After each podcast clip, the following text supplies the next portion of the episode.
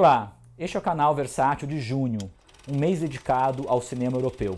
O principal lançamento é a coleção Cinema Francês, um destaque com 2 DVDs que traz as inéditas versões restauradas de 2 filmes essenciais de 2 mestres do cinema francês, A Mulher do Lado, de François Truffaut, e Mulheres Diabólicas, de Claude Chabrol.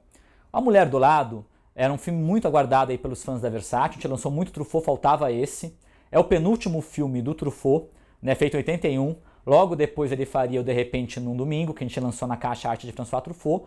O Mulher do Lado é apresentado aqui numa inédita versão restaurada, e um bacana são os extras, tem cenas comentadas inclusive pelo casal de atores, o Gérard Depardieu e a Fanny Ardant. E também tem uma apresentação muito bacana do Serge Tubiana, que é um grande conhecedor do Truffaut e diretor da Cinemateca Francesa. O destaque, eu já falei o nome deles, é o Gérard Depardieu e a Fanny Ardant. A química entre esse casal de atores que interpreta no filme um casal de amantes, né, proibidos, aí que vive um amor proibido, é impressionante, é palpitante mesmo. E o Truffaut, é interessante que o Truffaut tem uma história que ele percebe isso.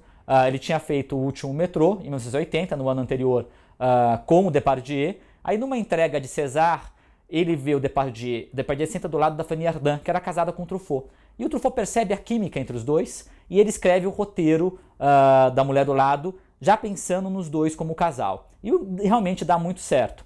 É interessante que esse filme, ele configura, trabalha muito bem o tema, que é o tema do amor, né? Que o Truffaut, a gente fala que é o cineasta do amor, que explorava muito essa questão das relações amorosas. E as relações amorosas intensas. E esse filme traduz toda essa intensidade do amor nessa história trágica entre esses dois personagens. Então nós temos aí, depois da Mulher do Lado, na Caixa, o filme Mulheres Diabólicas, do Claude Chabrol. Já é de 95, né, 14 anos depois. Esse daqui é inédito em DVD no Brasil, só tinha saído em VHS. É interessante que o Chabrol está junto com o Truffaut, né, são 2 jovens turcos, 2 diretores saídos da Nouvelle Vague.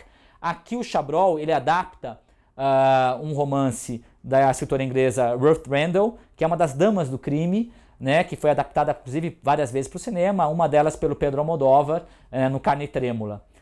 É interessante porque esse filme é uma das tradições da carreira do Chabrol, que é justamente os suspenses com forte comentário social, tá? Então ele vai trabalhar muito bem a questão da vida burguesa, que ele é um grande analista da vida burguesa na França, e esse filme discute muito isso.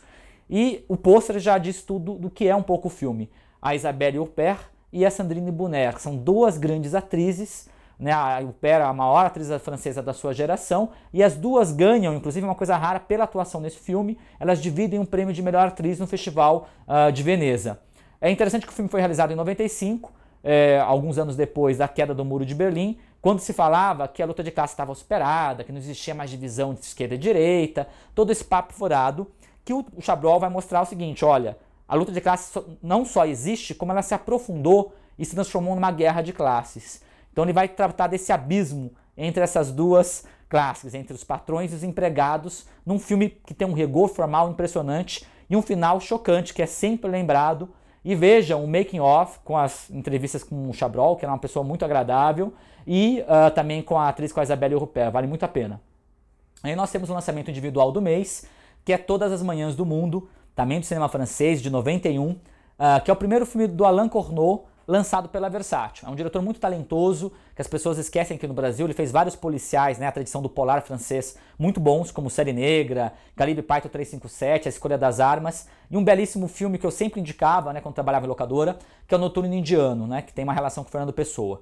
Aí esse filme aqui, o Todas as Manhãs do Mundo, é baseado no romance do Pascal Guignard, né? E é muito interessante porque conta a história, a relação entre o Monsieur de Saint-Colombe e o Marin Maré, 2 músicos lendários, né, do período do Barroco na França, que é no século XVII.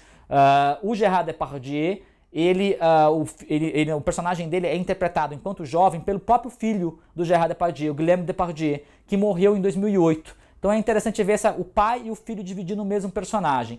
A trilha do filme é maravilhosa. Para quem gosta de música clássica, então são os temas barrocos conduzidos pelo músico catalão Jordi Savall, que teve aqui no Brasil várias vezes, é um grande músico. Então a trilha realmente é deslumbrante e o filme é muito bom, né? Desde o plano inicial, né, que é um longo close no rosto cansado do Depardieu, que é uma coisa marcante, quem assiste o filme sempre vai lembrar. O filme vai trabalhando com uma extrema sensibilidade essa história de amor, né, trágica, né, toda premiada pela música. Então, para quem gosta de Amadeus, Mestre da Música, é um belíssimo pedido, né, esse filme. Aí nós temos a trilogia da incomunicabilidade, um relançamento muito aguardado, é uma tiragem única, gente, quem não comprar agora não compra mais, tá? É uma promoção, é a mesma edição lançada anteriormente, então é uma luva com os 3 DVDs, sendo um deles que é duplo, todos em versões restauradas com extras, lembrando que à noite, nessa versão, é uma versão diferente da primeira versão lançada para Versátil. Ela traz cenas a mais, uma qualidade melhor, uma restauração melhor e extras também. O Aventura, que abre a trilogia, realizado em 1960, ganhou prêmio no júri no Festival de Cannes, traz a Monica Vitti com a presença luminosa, né, a musa inspiradora do Antonioni. É interessante que ele marca a maturidade do Antonioni como cineasta. É um dos grandes filmes do cinema italiano, do cinema europeu, no modo geral. O Antonioni, para quem não sabe, ele começa nesses dos anos 50, com os primeiros longas, vem de uma tradição muito forte do neorrealismo, mas vai se descolando, como os outros cineastas com essa tradição, para um cinema muito mais pessoal e discutir o grande tema dele, que é o vazio da vida burguesa, a alienação do homem moderno e essa dificuldade de comunicação, né, que já está nos Amigas, em 56 e no Grito, e aqui atinge o ápice, né, no Aventura. E é bacana também que o filme retoma a questão da desdramatização da narrativa, que tinha começado com Viagem à Itália, aquele filme seminal do Roberto Rossellini. Então é um filme realmente brilhante, com uma beleza incrível, com cada cena aparece uma fotografia, um fotograma que dá para você assim, admirar sempre. E é um filme que só ganha com o tempo, homenageado recentemente num cartaz do Festival de Cannes. Eu adoro, é um dos meus filmes favoritos, então é um prazer aí relançá-lo. Aí nós temos o segundo filme da trilogia, que é o A Noite, feito logo depois, que ganhou o prêmio o Urso de Ouro no Festival de Berlim, e é um filme que vem de uma tradição dessa questão de explorar o vazio dessa existência burguesa, né, que é o A Doce Vida, A Noite Vazia, A Longa Noite de Loucura, Os Libertinos e Aquele que Sabe Viver. Então o filme se encaixa nessa questão, explorando também uma longa noite da vida de um casal em crise. Com grandes atuações do Mastroianni, da Jeanne Moreau, é um belíssimo filme. E fechando a trilogia, nós temos O Eclipse, realizado também premiado, né? Ganhou, na verdade, o prêmio especial do júri em Cannes, agora dessa vez com Alain Delon e a Monica Vitti, que tem um uso brilhante do espaço urbano, né? Como ele explora o homem, né? Que na verdade é o famoso a solidão em meio à multidão.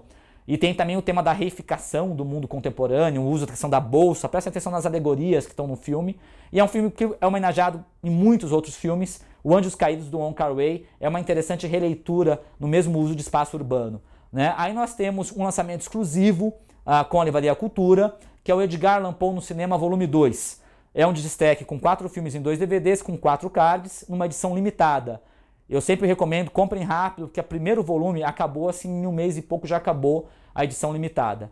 Aí nós temos o principal filme da coleção, o Histórias Extraordinárias, realizado em 1968. Aquele filme antologia, são 3 contos do Poe. A versão restaurada, nunca lançada no Brasil, está muito linda, completa, com os idiomas originais.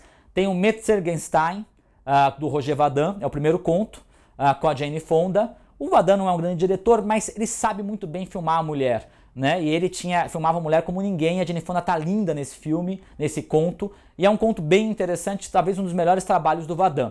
O segundo conto já é bem melhor, é do Louis Malle, com o Alain Delon e a Brigitte Bardot, e é o tema do Doppelganger, né? Que é um mito do duplo, que é um tema central da literatura de horror, muito bem explorado pelo Louis Malle. É um grande trabalho do Louis Malle. E aí nós temos a obra-prima da antologia, o terceiro conto, é o Top Demet, que o pessoal até brinca, né? Realmente é a obra-prima perdida do Fellini, que foi recentemente restaurada pelo Giuseppe Rotuno, né? Que é baseado num conto menos conhecido do Poe, uma grande atuação do Terence Stamp, né? Que traduz toda a angústia, o vazio do personagem, e tem toda uma relação com A Doce Vida, com as cores exuberantes, com aquela estética delirante. Inclusive lembra, eu acho que o Sorrentino, o pessoal fala muito do Sorrentino, do Grande Beleza, com a relação com A Doce Vida, mas tem uma relação muito forte com o Stop Demet. E para fechar aqui o meu comentário, presta atenção na Menina Diabo, que é um empréstimo do Fellini em homenagem ao Bava, a Melissa, do Ciclo do Pavor do Bava. Então, um belíssimo filme. Aí nós temos Dois Olhos Satânicos, que é uma versão restaurada e um making-off de 30 minutos, nunca lançados no Brasil.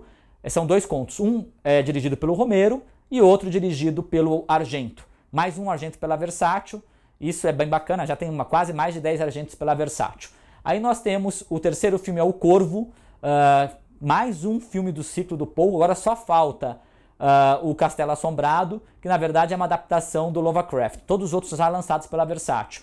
Aqui é interessante, o encontro é uma galhofa, uma comédia, um terrir, que baseado no poema soturno e romântico do Poe, né? E aí tem o Encontro dos Monstros, Vincent Price, Peter Lorre, Boris Karloff, uma participação especial do Jack Nicholson, que era filho do produtor da IP. Então é bem interessante, vários extras também.